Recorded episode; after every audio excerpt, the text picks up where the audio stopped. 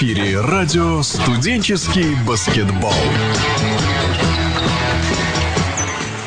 Добрый день, господа, уважаемые любители студенческого баскетбола. Мы рады приветствовать вас в прямом эфире радио МСБЛ. Сегодня у нас в гостях один из э, лучших игроков лиги, один из лучших бросковых баскетболистов МСБЛ Станислав Крайнов, игрок команды МГАВК. Станислава мы рады приветствовать. Станислав, добрый день.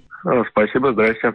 Станислав, совсем недавно вы покинули элитный клуб холостяков и отпраздновали свадьбу. Как долго шли к такому решению? Ну, на самом деле шли мы к этому решению довольно долго, потому что уже 6 лет встречались и решили вот совсем недавно пожениться и пошли в ЗАГС. Кто ваша супруга?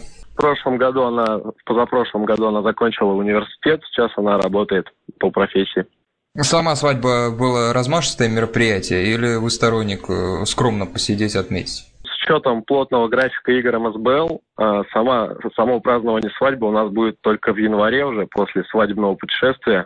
А сейчас мы просто сходили в ЗАГС с свидетелями, и только фотограф с нами был. А, расписались и отметили только в ресторане с свидетелями. Сама уже свадьба праздноваться будет в январе, когда будет перерыв в играх. Свадебное путешествие где пройдет? Путешествие в Индии на Гуа. Из команды кого-то пригласите на свадьбу? А, ну, мы еще этот вопрос не рассматривали, потому что команда уже будет тренироваться в тех числах, но мы ближе определимся. В этом году вы вместе с ГАВК рванули в США, у вас были тренировочные сборы, было несколько игр, у вас была возможность остаться в Америке. А, что за предложение вам поступило, как оно звучало в деталях? Ну, об этом предложении я узнал уже, когда вернулся сюда, в Москву.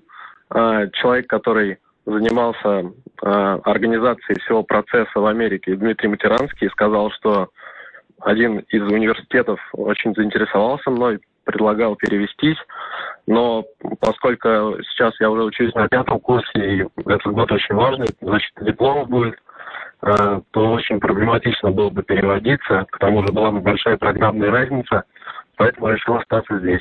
Какие-то факторы в предложении, если бы прозвучали, могли вас переубедить? Честно, я не уверен, что что-то бы меня переубедило, потому что на данный момент мне важно получить диплом именно здесь, в Москве. Станислав, вам 23 года. Сделан ли уже окончательный выбор? Вы будете умирать в зале и будете цепляться за возможность э, все-таки попасть в профи? Или э, пойдете работать, зарабатывать и содержать семью, потому что вы уже ну, ответственный человек, вы женились? Ну, я буду этот вопрос рассматривать уже, когда э, закончится сезон, когда получу диплом. Если поступят предложения выгодные, то, естественно, я пойду э, делать профессиональную карьеру. Если нет, то, конечно, буду работать, как все, зарабатывать деньги. Как ваша жена смотрит на этот вопрос? Или она из тех людей, которые говорит, Стас, баскетбол это хорошо, но надо идти зарабатывать деньги, а детскую мечту уже стоит оставить? А, моя жена, она поддержит меня в любом случае, какой бы путь я ни выбрал. Поэтому э, здесь важно, что я сам понимаю, что нужно, э, я глава семейства, нужно зарабатывать деньги. Соответственно, если бы я пошел делать профессиональную карьеру, я также бы зарабатывал деньги. Если бы я пошел на обычную работу, то тоже буду зарабатывать. Соответственно, здесь все зависит от меня. Что нужно изменить в тренировочном процессе э, в отношении к себе, в жизни, чтобы попасть э, в профессиональный баскетбол, ну, вот за достаточно короткий срок, который у вас там остается год, там 8-10 месяцев? Или уже так, по сути, по большому счету, поменять ничего нельзя уже? Наверное, кардинально изменить нечего, есть только какие-то доработки. Возможно, нужно в тренировочном процессе на гораздо большем э, импульсе работать, чтобы прям уже пульс зашкаливал, броски, чтобы делать на пульсе, потому что профессиональный баскетбол уже на более высоких скоростях, э, более быстро принимаются решения. Вот только в этом надо поменять подход. Молодым игрокам вот сейчас э, нравится себя обманывать, что когда они э, после тренировки часик-полтора побросают, то, что это какая-то индивидуальная работа серьезная, направленная на повышение себя. Читая книгу Сергея Белова, поражало то, что человек э, ну, работал на фантастических тренировочных объемах. То есть уже в школе ему было понятно, что нужно закачивать ноги и прыжковые функции ног, что нужно было работать над броском, чтобы компенсировать недостаток атлетизма. То есть там шла ну, фантастическая тренировочная работа. В вашем случае ваш организм, ваша сила воли позволяет работать по 8, по 9 часов в день в зале? Ну, я думаю, здесь э, дело не в том, сколько времени ты тренируешься, а как ты это делаешь. Достаточно задержаться там не на три часа, а на полчаса после тренировки, но провести их с толком и то есть отработать на полную катушку, и от этого будет польза, чем остаться два часа, посмеяться, побросать, и никакого пользы от этого не будет. Какие-то свои подходы есть у вас к индивидуальным тренировкам? Разработали вы какую-то систему свою собственную отработки, броска, чего-то еще? Применяете ли это? Сам нет, но бывает, я приезжаю за несколько часов до тренировки, согласовав время с Анатолием Лаптевым. Он, у него есть своя индивидуальная программа, я с ним тренируюсь. Бывает, он доверяет своему помощнику это дело. Ну, я полностью на них полагаюсь.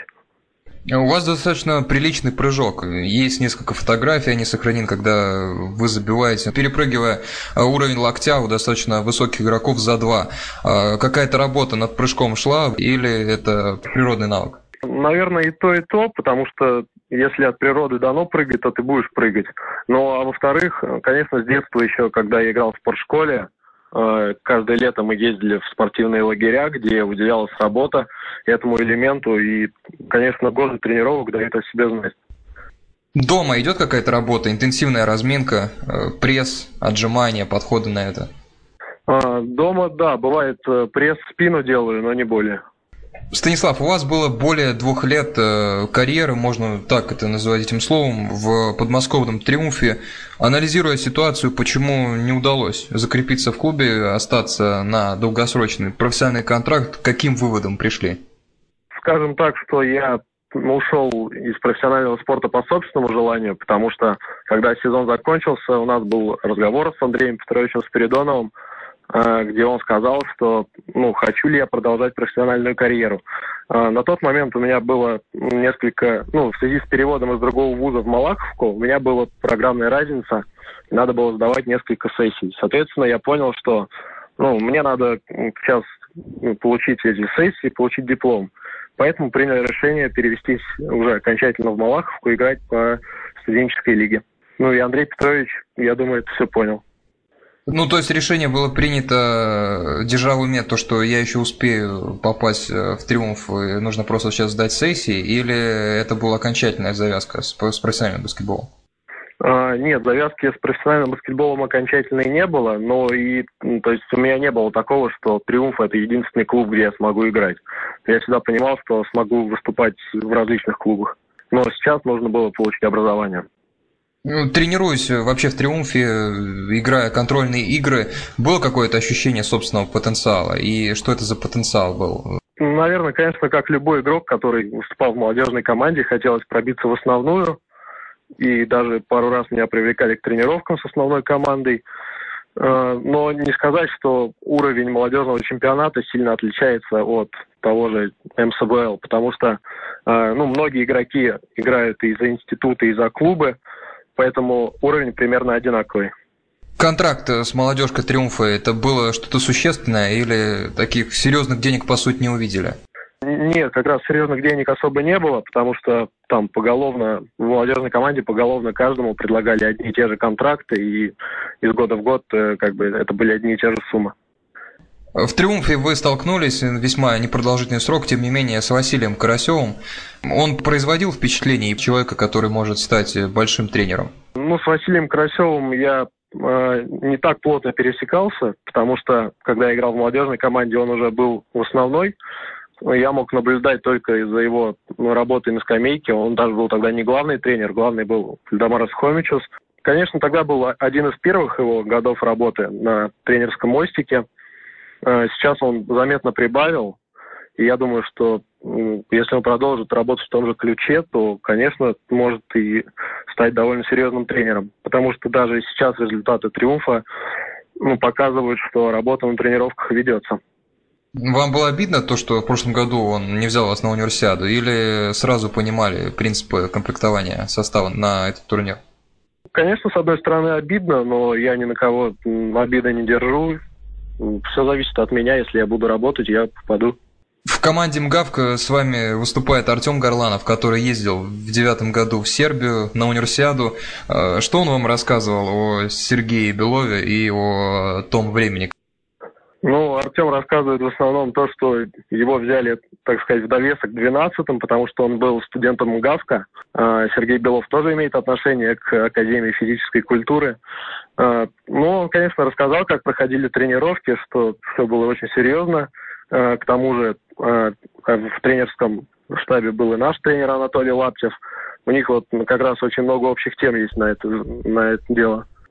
Об Анатолии Лаптеве. Мы общались много с Анатолием, он производит впечатление интеллектуала, умеет быстро принимать решения, очень сильный аналитический ум, достаточно приятно с ним общаться. Что он вам дал как тренер?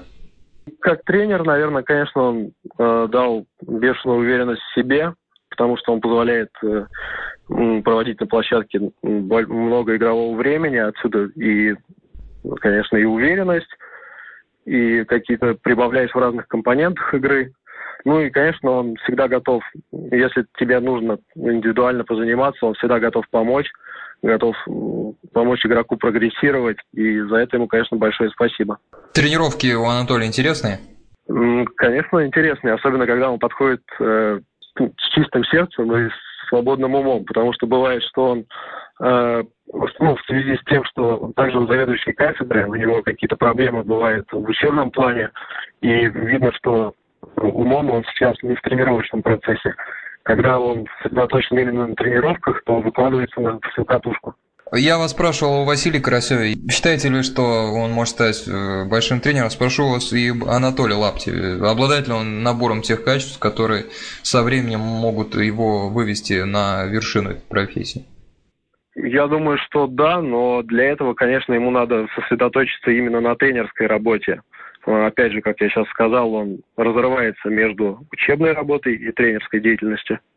Стас, э, совсем недавно вы набрали 50 очков э, с командой Нижнего Новгорода, стали применяя заимственное слово, хедлайнером э, лиги. Как сами видите эту ситуацию? Вам дали забить все, что можно. В принципе, э, игроку вашего уровня, если дать э, не защищаться совсем, то можете и 70 забить. Или сами от себя не ожидали, что можете такие цифры набирать на таком достаточно приличном студенческом уровне? А, ну, не могу сказать, что я как-то настраивался на эту игру. Все было как обычно. То есть я никогда не ставлю перед собой цели набрать там 20 или 30 очков. А, просто, наверное, это то, что у меня лучше всего получается делать, это набирать очки. А, то есть иногда мне даже удачное действие в защите может доставить больше удовольствия, чем два забитых очка. Ну и, конечно, Новгород приехал всего в шестером, они, наверное, устали от нашего напора. Ну, конечно, была очень удачная игра, и все броски, которые я совершил, были свободные, подготовленные, поэтому достигли цели. Нижний вообще производит впечатление пассажира по сравнению с другими командами? Или, по сути, неплохая команда, но у них какие-то есть очевидные проблемы? А, опять же, они приехали в шестером, у них не было четырех ключевых игроков, которые в тот день играли за а, молодежную команду Нижнего Новгорода, поэтому я не могу сейчас судить об этом. Когда мы приедем в Новгород, то, конечно, будет уже другая команда, где будет больше игроков, они будут более опытные, и уже тогда можно подвести итог. Наблюдая за вами в игре, часто кажется, что такого игрока вашего плана трудно вписать в какие-то комбинации и схемы, что часто вы играете от импровизации, от броска, от возможности найти пространство и подготовить бросок. На самом ли деле это так, или вы, как и все, выполняете строго от и до тренерскую установку? Нет, конечно, я стараюсь выполнять тренерскую установку, но э, если эта импровизация приносит успех, почему бы ей не пользоваться? К тому же э, основной упор у нас в МГАВке идет на игру в защите. То есть мы играем от защиты, а не от каких-то там удачных действий нападения. А вообще такое бывало, чтобы Анатолий Лаптев в тайм-ауте, э, в ключевой эпизод игры говорил вам лично, что э, Стас, в этот момент я хочу, чтобы ты играл, как ты сам это видишь, то есть э, играя, как тебе видна ситуация на площадке. Такое вообще бывало или это всегда какие-то конкретные указания, как нужно действовать?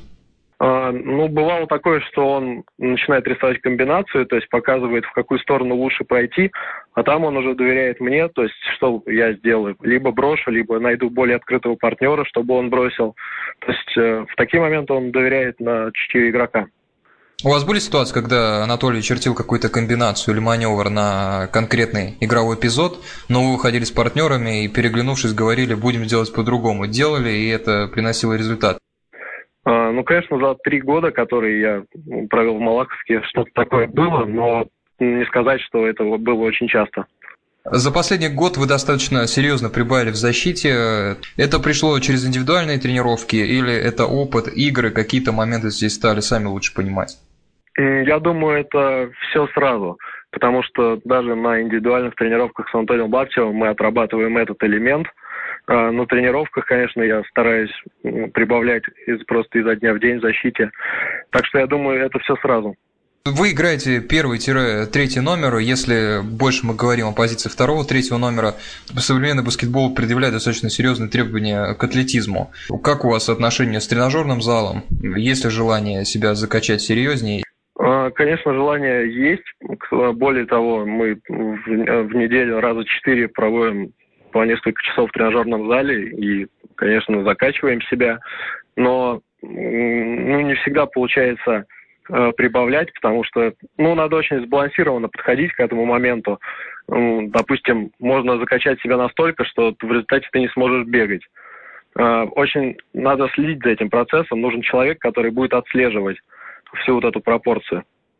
Система питания у вас какая-то есть личная, которую соблюдаете? Или можете спокойно после тренировки пойти там в Макдональдс и съесть пару бургеров? А, системы питания как таковой нету, но, конечно, стараюсь фастфудом особо не баловаться. Но бывает, конечно, что захожу, но нерегулярно. Когда мы говорили о защите, часто многие игроки э, перед матчем с какой-то определенной командой изучают э, видео, поднимают видеоматериалы тех защитников, которые будут играть против них и вообще как команда обороняется. Вы этим занимаетесь? Можете домой прийти против того же Таллина или кого-то еще, посмотреть игру, как команда обороняется и что-то для себя учесть? Или будете на такие моменты обращать внимание только на разборе, которое будет делать главный тренер? Ну, конечно, когда ближе к финальной стадии или же более серьезный соперник, то я могу включить игру, посмотреть и разобрать игру, э, игру соперника. Но и, опять же, в Малаховске мы также разбираем игру противника, только уже э, как ближе к ответственным матчам. Говоря о матче с Сталином, тем же, который мы затронули, в прошлом году в МСБЛ вы, ну, по сути, провели один плохой матч, вы лично, и он пришелся вот как раз на финал. Э, что тогда произошло? Слишком агрессивно и качественно против вас оборонялись, э, личные какие-то проблемы? Почему так, ну, достаточно слабовато провели финал? А, ну, Таллин, конечно, хорошо подготовился к финальной игре. Было видно, что он разобрал и нашу команду в целом, и меня в частности. Очень хорошо оборонялись. Ну и, конечно, наверное, ну, их родной зал, их поддержка, их кольца, они там достались бешеным процентом, нам это не удавалось. Тут, наверное, тоже вот все сразу, весь комплекс вот этот. Э, в этом году вашу команду покинул э, Пересыпкин, он играл значительную роль в вашем, ну, в той системе защитного баскетбола, которая э, олицетворяет собой МГАВК. Удалось ли вам до конца компенсировать его потерю, найти какие-то другие варианты? Ну, мы взяли на его позицию центровых, это Ваня Лазарев из «Триумфа» и Александр Гудумак из ЦСКА. А, конечно, мы, они еще не до конца влились в команду, то есть не чувствуют себя как Пересыпкин в ней, который понимал, куда ему бежать, что делать. Но, тем не менее, э, из матча в матч они прибавляют, и мы становимся одним единым целым. Гавка насколько сейчас близок к своему оптимальному состоянию? Есть ли такой процесс по восходящему? Мы, конечно, наверное, далеки от оптимального состояния, но, тем не менее, если сравнивать с началом сезона, когда мы играли первые игры, и то, что сейчас, это, ну, наверное, две разные команды. Сейчас мы более сплоченные, более понимаем друг друга, ну, стали сильнее явно. Ну так, если в сравнении нынешний МГАВК обыграл бы прошлогодний? Ну, это очень тяжелый вопрос. Не рискну как-то отвечать на него. Очень тяжело. Завтра вам предстоит поездка в Нижний на игру регулярного первенства. Как обычно команда МГАВК добирается на выезды? А, если город, куда мы едем, находится далеко от Москвы, соответственно, летим на самолете. Если можно добраться на поезде, то есть мы ночью садимся, утром приезжаем. А про Нижний Новгород, э, насколько я знаю, мы едем завтра на Сапсане. Ну, собственно, вот так мы и добираемся. Был единичный случай, когда мы ехали на автобусе в Нижний Новгород и опоздали на игру. Поэтому, надеюсь, больше таких ошибок совершать не будем. Из тех городов, где были в рамках МСБЛ, э, какие места оставили наиболее приятные впечатления? Ну, конечно, Таллин, потому что все-таки это Европа. есть на что посмотреть. Ну и как город мне э, очень большое впечатление произвел Магнитогорск, потому что там такие большие заводы. Собственно, у нас вся команда, когда выходил напротив зала, где мы играли, просто смотрели с открытыми ртами на этот завод, фотографировали его. Воздух чувствуется, что в Магнитогорске не в порядке? Знаете, нет. Как раз в Магнитогорске мы на это не обратили внимания. Вот когда ездили в Екатеринбург, очень чувствовалось, что вода там немного не такая, как в Москве. А про воздух в Магнитке ничего не почувствовали. Что ж, господа, Станислав Крайнов сегодня у нас был в гостях. Мы общались э, с э, первым вторым-третьим номером команды МГАВ. Станислав, большое спасибо за общение. Комфортно вам добраться до Нижнего. Удачи вашей команде в сезоне. Спасибо, до свидания.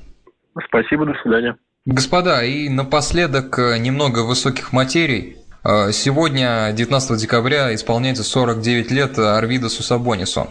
Дата не юбилейная, не круглая, но, наверное, это большой грех таких э, людей вспоминать только по датам, по юбилеям и э, круглым цифрам. Надо это делать почаще, пока люди такого уровня и масштаба живы, слава богу, а, здравствуют, нужно их почаще вспоминать и уделять им внимание. Гения мы поздравляем, а, желаем ему здоровья, успехов и семейного счастья. Огромное спасибо вам, Арвидас, за то колоссальное вдохновение, которое вы всем нам, любителям баскетбола, дарили и будете еще дарить э, в своих видеозаписях архивных матчей, которые мы скачиваем, смотрим. Лично на это воскресенье сам заготовил полуфинал, финал Сеула и э, Жальгирское чудо в Израиле в Евролиге, когда в 39 лет человек набрал э, тридцатку и практически в одиночку сделал игру. Что ж, ну а в нашей лиге новым Сабонисом еще предстоит только появиться, но без того интересных событий хватает, идет настоящая рубка и борьба за плей-офф, смотрите за ситуациями в группе. Спасибо за внимание и до встречи на следующей неделе.